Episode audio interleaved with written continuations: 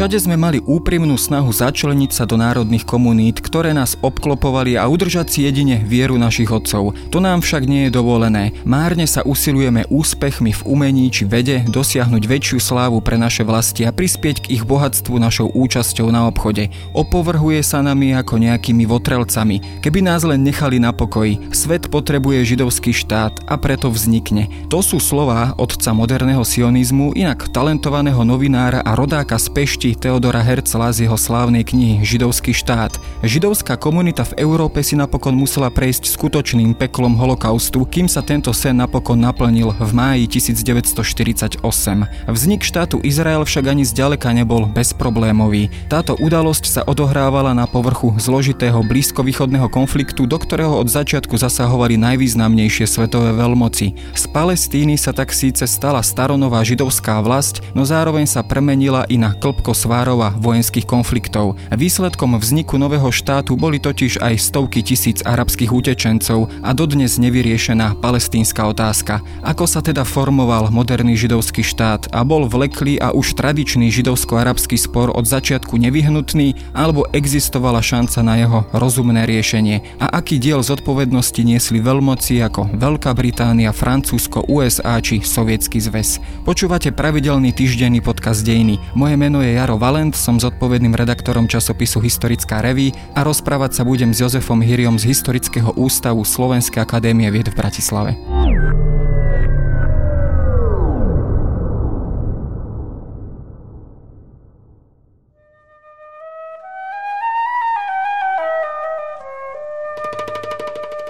Samozrejme v úvode som spomenul termín, ktorý je ešte dnes možno trošku zafarmený v dnešných časoch konšpiračných teórií a rôznych neopodstatnených predstav, a teda termín sionizmus. Čo teda tento termín naozaj v tom svojom základe, v tom svojom pôvodnom význame znamenal a kto s ním vlastne prišiel? Sionizmus je židovské ideové politické a nacionálne alebo národnostné hnutie, ktoré vzniklo na prelome 19. a 20. storočia. Bola to vlastne reakcia na vlnu nového európskeho antisemitizmu a taktiež reakcia na židovské osvietenectvo, židovskú haskalu. Kľudne by sme mohli povedať, že sionizmus patril medzi všetky ostatné národnostné obrozovacie hnutia, ktoré v 19. storočí vznikali v Európe. Kľudne by sme mohli ho porovnať s tým našim štúrovským, bernulákovským obdobím a tak ďalej. Vlastne špecifikum sionistického hnutia bolo, že Židia sa nevedeli definovať z hľadiska zeme, krajiny a nevedeli definovať, čo znamená pre nich národ, čo znamená židovský národ čo definuje ten židovský národ. Pýtali sa sami seba, je to tradícia, je to náboženstvo, je to história spoločná, ktorú máme a máme vôbec spoločnú históriu. Toto boli veci, ktoré riešili európske špičky židovské vlastne. Tradícia by mohla byť tmel, ktorý zjednocoval tieto židovské komunity roztrúsené po Európe, avšak tradícia vychádzala z náboženstva a v tom období sekularizmu to nebolo niečo, čo tieto intelektuálne elity chceli zakotviť ako to, čo nás spája. Že mnohí tí Židia boli už asimilovaní do európskej spoločnosti. Potom tu bola história napríklad. Mali spoločnú históriu židovskej komunity? Pýtali sa sami seba, čo mal spoločné Žid z Varšavy so Židom z Jemenu napríklad. Hej, mali spoločnú históriu posledných 100-500 rokov, keď sa nebavíme o staroveku, tak že čo ich spájalo a zistili, že v podstate nič do tohto istým spôsobom vstúpil už spomínaný Theodor Herzl s takouto svojou koncepciou. Býva častokrát uvádzaná ako taká prvá ucelená koncepcia židovského štátu. Naozaj teda vniesol on, povedzme, aj tou svojou knihou Židovský štát e, nejaký poriadok e, do týchto koncepcií alebo do týchto predstav alebo nejakú naozaj ucelenejšiu predstavu? Theodor Herzl s tou svojou knihou Judenštát, ktorú napísal v 1896 roku, on ju napísal už v takom podhubí predstav o židovskom štáte v Palestíne. Theodor Herzl nebol prvý, ktorý prišiel s touto myšlienkou. Táto myšlienka, niektorí historici tvrdia, že ju môžeme vystupovať až do konca 18. storočia, ale takí tí významnejší predstavitelia alebo proponenti vzniku židovského štátu v Palestíne žili a pôsobili v polovici 19. storočia, medzi nich patril napríklad nemecký rabín Hirsch Kalischer alebo dokonca sefardský rabín z Korfu, Jehuda Bibas, bol tam rabín Alkalaj a tak ďalej. Títo všetci hovorili o tom, že musíme založiť židovský štát, aby sme vytrhli tých chudobných, neemancipovaných alebo utlačaných židov, hlavne vo východnej Európe z tej biedy, v ktorej sa v tom období nachádzali.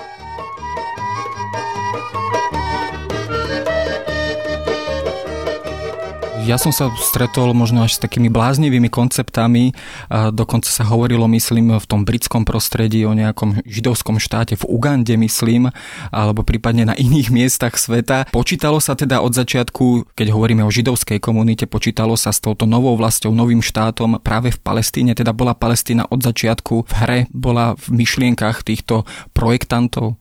Palestína bola určite jedna z tých základných krajín, ktorá sa objavovala najviac v týchto, či už písomnostiach, tých pamfletoch, ktorí písali či už rabíni alebo sekulárni židia, ale sám Theodor Herzl v knihe Judenstadt hovoril o Palestíne, ale rovnocene aj o Argentíne napríklad. Uganda prišla až začiatkom 20. storočia ako návrh britskej vlády, sionistickej organizácii, ktorý hovoril o tom, že Uganda je prázdna krajina, je to ich kolónia, kde by sa mohli títo židovskí obyvateľia presťahovať. Plán Uganda však bola odmietnutá na 6. sionistickom kongrese v roku 1903-1904 tam sa ešte aj po tom kongrese uvažovalo o tej Ugande a na tomto šiestom kongrese sa definitívne rozhodlo, že tá židovská domovina bude v Palestíne. A samozrejme už také asi naozaj prvé ucelenejšie koncepty, alebo aby teda tieto koncepty naozaj prichádzali aj e, do úvahy v reál politike, tak samozrejme veľkým faktorom v tomto bola Prvá svetová vojna. Tam sa so Židmi počítalo už aj ako povedzme z jednou z bojujúcich strán a snažila sa ich prikloniť si na svoju stranu samozrejme aj dohoda. Tam sa stretávame s veľmi dôležitým dokumentom a teda Belforovou deklaráciou, čo bol teda britský minister zahraničných vecí. O čo teda presne išlo, čo táto Belforová deklarácia vlastne znamenala, komu bola adresovaná a čo sa v nej písalo? Balfúrová deklarácia bola v podstate list ministra zahraničných vecí Artura Balfúra baronovi Rothschildovi, v ktorom ho ubezpečuje, respektíve deklaruje, preto sa to volá deklarácia tak eufemisticky, že britská vláda podporí židovské snahy o vytvorenie štátu v Palestíne, ale v znení toho listu sa nehovorí o štáte. Balfúrová deklarácia je takým malým víťazstvom britskej diplomacie, keďže na znení tohto listu pracovali britskí diplomati niekoľko mesiacov a hovorí sa o židovskej domovine v podstate, nehovorí sa o židovskom štáte a to z jedného dôvodu. Britská vláda sa nechcela zaviazať k niečomu, čo by ju neskôr zavezovalo k nejakému definitívnemu kroku. Bolo to kvôli tomu, že v podstate zúrila Prvá svetová vojna, Blízky východ sa stal ďalším bojskom, Veľkej vojny, keďže Osmanská ríša sa pridala na stranu Nemecka a Osmanská ríša takto ohrozovala záujmy britského impéria na Blízkom východe, keďže Británia ovládala Egypt, od roku 1882 ovládala Cyprus, ovládala Suezký preplav a vlastne jej trasy do Indie sa takýmto spôsobom mohli narušiť. Práve preto Veľká Británia hľadala spojencov a dala sľuby nielen židovskej komunite v Európe, že im pomôže s založením židovskej domoviny, ale aj arabským kmeňom, ktoré dovtedy žili v područí Osmanskej ríše. Sľúbila im taktiež vytvorenie arabského štátu po vojne, ak budú bojovať na ich strane po boku Veľkej Británie proti Osmanskej ríši. To bola ale zrejme z ich strany trošku taká dvojstranná politika, lišiacká politika, ako si nakloniť vlastne všetky strany v záujme teda výsostne osobnom alebo výsostne ich národnom britskom záujme a teda využiť tieto záujmy či už arabského prostredia, ale teda aj židovskej komunity. Mysleli teda tieto svoje projekty a tieto svoje sluby od začiatku vážne, alebo vyslovene to bola iba manévrovacia politika, ktorú teda sa snažili využiť vo svoj prospech? Sionistická organizácia, respektíve Židia, mali to šťastie, že v tom čase bol predsedom vlády Veľkej Británie Lloyd George, ktorý bol pozitívne naklonený židovskej veci, mohli by sme to takto povedať kľudne, a vlastne chcel napomôcť. Mal známosti medzi židovskými politikmi, priateľil sa s reprezentantmi z Svetovej sionistickej organizácie. A nielen on, ale mnoho britských politikov vlastne chcelo pomôcť tým židom k dosiahnutiu toho štátu. Na druhej strane ale v tom čase bola síce vytvorená židovská légia, ktorú vytvoril Zev Žabotinsky s generálom Trumpeldorom z britskej armády, ale tá bola marginálna oproti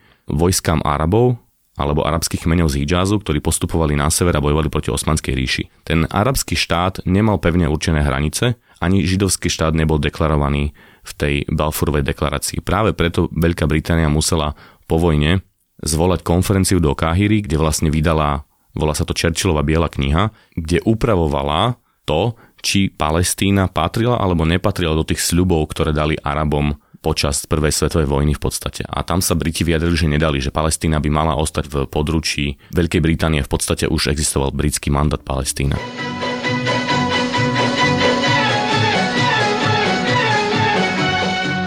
Ešte počas prvej svetovej vojny, teda konkrétne v roku 1916, ale teda vznikla taká ďalšia dohoda, Sykes-Picotová dohoda o rozdelení vlastne Blízkeho východu medzi Francúzskom a Veľkou Britániou. To bolo asi trošku aj, tak povediať, škandalózne, hlavne keď sa na to pozreli práve títo arabskí bojovníci a asi veľké sklamanie. Ako potom toto prostredie vlastne vyzeralo po prvej svetovej vojne, teda táto Sykes-Picotová dohoda bola naplnená, Sýria, Libanon patrila Francúzsku, alebo teda bolo to mandátne územie francúzske, dnešná Palestína, alebo teda keď povieme Izrael s Jordánskom a Irakom dnešným, to bolo práve to britské mandátne územie.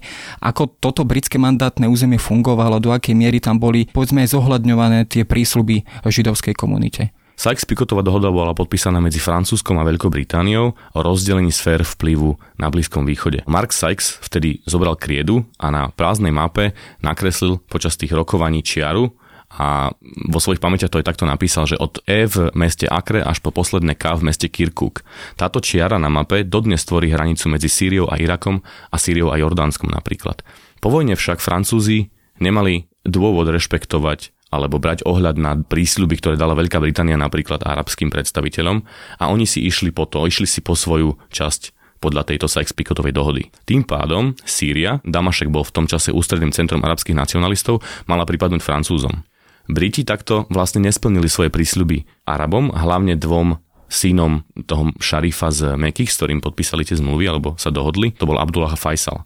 A aby Briti túto situáciu nejakým spôsobom vyriešili a ten arabský štát vznikol, tak e, keďže bol Faisal a jeho vojska porazené v Sýrii, ktorí sa postavili francúzskej armáde, francúzska armáda sa vylodila v Bejrúte po vojne a v priebehu niekoľkých mesiacov tam bolo takmer pol milióna vojakov francúzskych a vlastne vytvorila na tej konferencii v Káhire, ktorú som spomínal, dva arabské štáty. Prvým bolo Transjordánsko, kedy vytvorili kráľovstvo pre jedného z tých dvoch synov, Abduláha, a druhým bola Mezopotámia, ktorá bola premenovaná na Irak a kráľom tam bol spravený ten ďalší syn Faisal. Takto vznikli arabské štáty a takto Veľká Británia si vlastne dostala tých svojich prísľubov. Neboli to arabské štáty, ktoré by si predstavovali predstaviteľi Arabov, lebo podľa nich arabský štát mal siahať od Eufratu, Tigrisu až po Stredozemné more, ale nejakým spôsobom tí Briti museli nakoniec uhrať. V tom čase sa asi toto arabské prostredie na tie židovské plány na nejaké zriadenie svojho štátu alebo či už aspoň domoviny alebo teda nejakého ucelenejšieho celku v Palestíne pozerali asi veľmi nepriateľsky alebo minimálne skepticky. Keď sa teda ale preniesieme do samotnej Palestíny, do akej miery bolo vôbec židovské obyvateľstvo prítomné v tom medzivojnovom období v tomto prostredí? Aká veľká židovská komunita tu existovala a bola posilňovaná nejakou masívnejšou pristahovaleckou vlnou? Židovské pristahovalecké vlny do Palestíny sa nazývajú alie, takže budem operovať s týmto pojmom. Od konca 19. storočia až do druhej svetovej vojny prebehlo 5 takých veľkých pristahovaleckých vln židovských do Palestíny. Súhrne sa nazývajú Alia Alfa a Alia Bet bola vlastne nelegálna imigrácia počas druhej svetovej vojny. Podľa cenzu, ktorý si urobili Briti v rámci svojho britského mandátu z roku 1920-1921, v celej Palestíne žilo 700 tisíc obyvateľov. CCA. Z toho Židia tvorili nejakých 75 tisíc ľudí, čiže môžeme povedať, že po prvej svetovej vojne žilo v Palestíne nejakých 10% Židov, nejakých 10% Drúzov, nejakých 10% kresťanských Arabov a zvyšok boli moslimskí Arabi. Toto číslo, ako teda si spomínal, sa navyšovalo, ale napriek tomu, keďže chceli Briti asi dostať slubom aj tomu arabskému prostrediu alebo arabským spojencom a keďže tam mali asi aj významné ekonomické záujmy, predovšetkým pokiaľ ide o ropu a nerastné bohatstvo, tak asi nechceli nejakým spôsobom úplne otvoriť dvere týmto pristahovaleckým vlnám.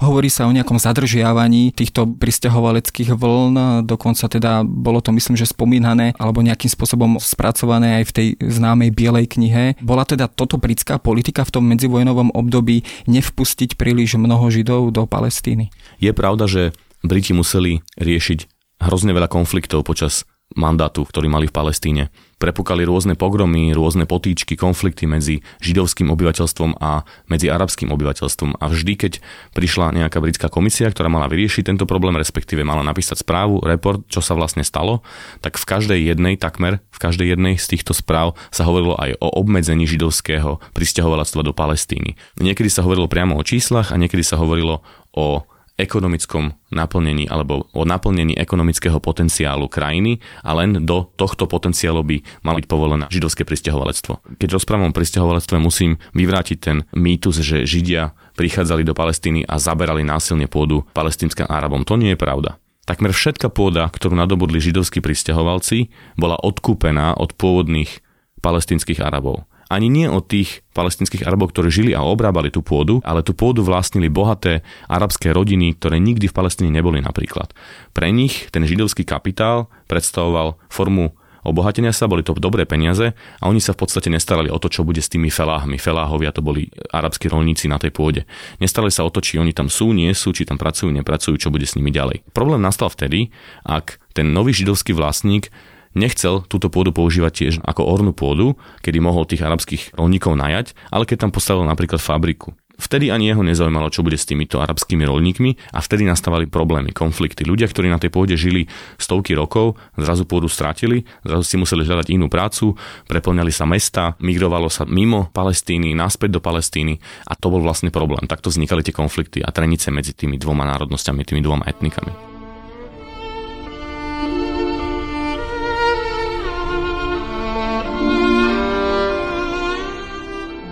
Pristahovaleckú vlnu, alebo teda príchod väčšieho počtu Židov samozrejme umocnil jeden dôležitý faktor a tragický faktor, a teda to bol holokaust, ktorý teda zrejme aj do určitej miery zmenil postoj svetových veľmocí, či už to bola samotná Veľká Británia, ale aj ďalšie veľmoci. A teda zrejme už ten plán zriadenia konkrétneho nezávislého židovského štátu bol asi teda bližšie ku skutočnosti.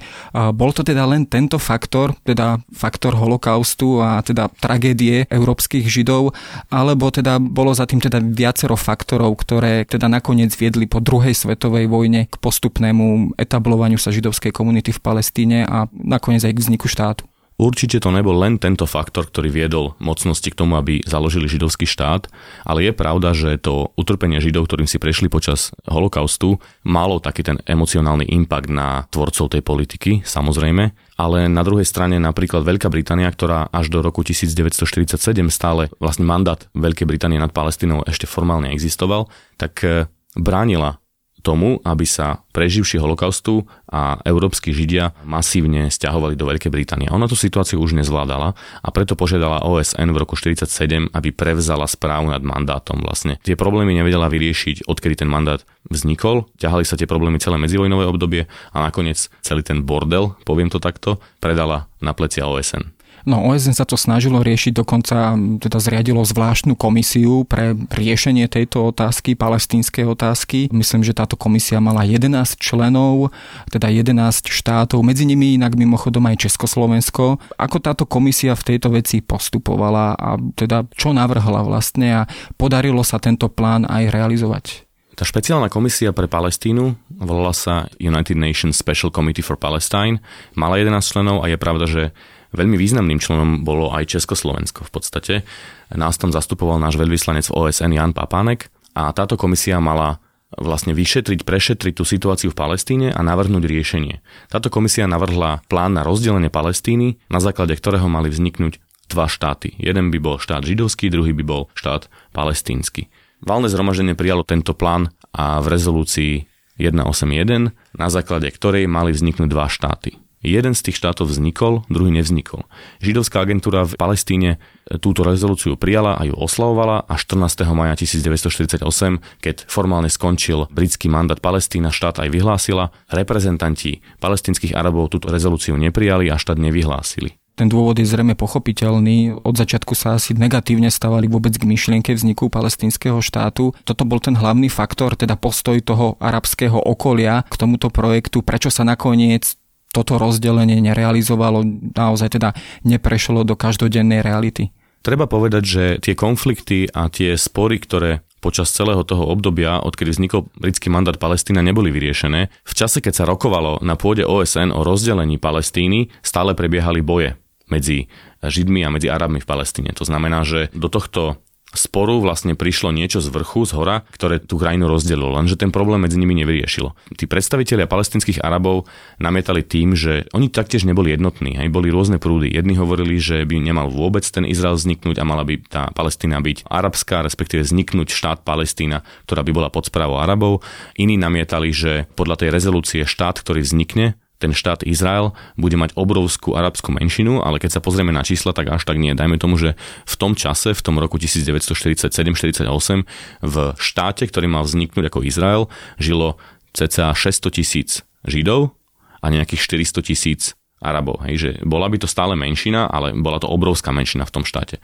A ďalšie hlasy sa ozývali, aby vznikol jeden jednotný štát, kde budú žiť spoločne aj Židia, aj Arabi, ale keďže tých Arabov bolo v Palestíne oveľa viacej, tak by sme tento štát nemohli nazývať židovským štátom. To bolo napríklad pochopiteľne nepriateľné pre židovskú agentúru. Medzi hlavných zástancov vzniku nového štátu v Palestíne patrilo teda po druhej svetovej vojne aj Spojené štáty americké, teda konkrétne prezident Harry Truman, boli to prípadne ďalšie veľmoci. Bola aj tá svetová politika, teda pokiaľ hovoríme o týchto veľkých hráčoch, už jasne rozdelená v tom postoji k no, vzniku nového štátu. Keď hovoríme o Sovietskom zväze, už o spomínaných Spojených štátoch Veľkej Británii, bola všeobecná zhoda, keď sa budeme stále pohybovať v rámci OSN, povedzme v tej bezpečnostnej rade, alebo naopak e, aj v tejto veci sa tieto veľmoci rozchádzali.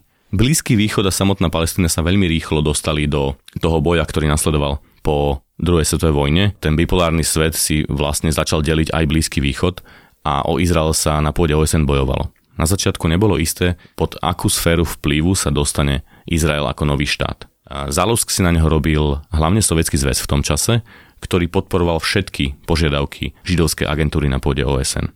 Aj v čase, keď USA začali pochybovať o rezolúcii 181, to bolo niekoľko mesiacov predtým, ako štát Izrael bol vôbec vyhlásený, tak práve Andrej Gromiko, ktorý bol sovietským vyslancom v OSN, vetoval všetky návrhy a chcel ten štát, aby bol založený vlastne. Išlo o to, že Stalin dúfal, že cez Izrael sa ukotví na Blízkom východe, že Izrael sa stane socialistickou krajinou, a nestalo sa tak, keďže vo voľbách v 49. roku komunistická strana Maki, komunistická strana Izraela získala mizivé percento hlasov a nemala žiadny vplyv v podstate v krajine. Následne prišla obrovská požička z USA a bolo jasné, že Izrael sa ocitne vo sfére vplyvu USA. Sovietský zväz prehodnotil svoju politiku a začal sa orientovať na okolité arabské štáty, ktorých podporoval aj vojensky, aj finančne, aj politicky.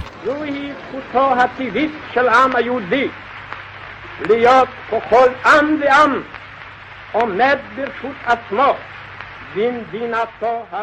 keď sa vrátime ale k samotnej Palestíne alebo k samotnému štátu Izrael, ten bol vyhlásený 14. mája 1948 premiérom Benom Gurionom. Dostal teda nový židovský štát názov Izrael. Do akej miery vlastne to bolo naplnenie tých e, židovských predstav alebo židovských snov a bola židovská komunita naozaj zajedno v tom, že chceme nový štát, chceme ho mať v Palestíne, nechceme už viacej nejakým spôsobom participovať alebo existovať roztrúsený po celej Európe.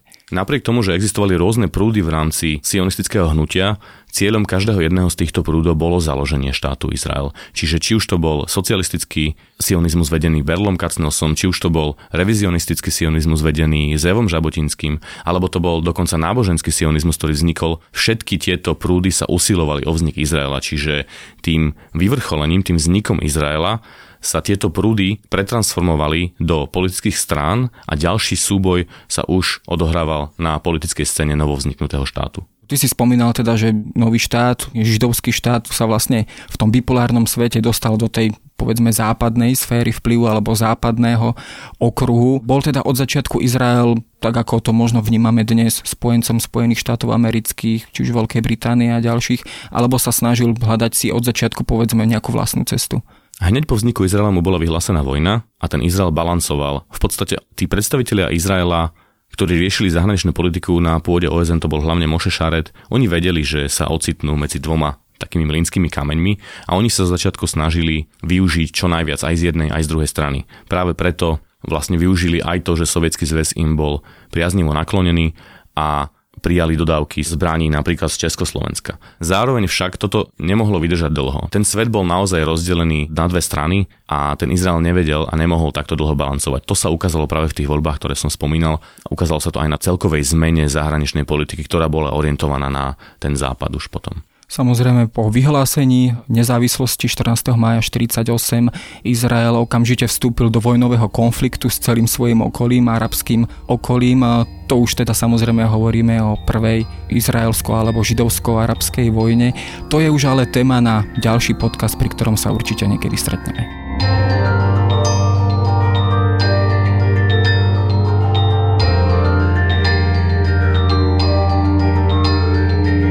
To je na dnes všetko. Počúvali ste Dejiny, týždenný podcast denníka SME a historické revy. Podcast Dejiny vychádza každý týždeň v nedelu. Prihláste sa na jeho odoberanie vo svojej podcastovej aplikácii na platformách Google Podcasty, Apple Podcasty alebo v službe Spotify. Všetky diely ako aj odkazy na témy, o ktorých hovoríme, nájdete na adrese historická.revy.com alebo sme.sk lomka dejiny. Ak sa vám podcast páči, môžete ho ohodnotiť. Ak nám chcete poslať pripomienku, môžete sa pridať do podcastového klubu denníka Sme na Facebooku alebo mi napísať e-mail na jaroslav.valent zavináč sahy.sk. Ja som Jaroslav Valent a na výrobe tohto podcastu sa podielal aj Matej Ohrablo.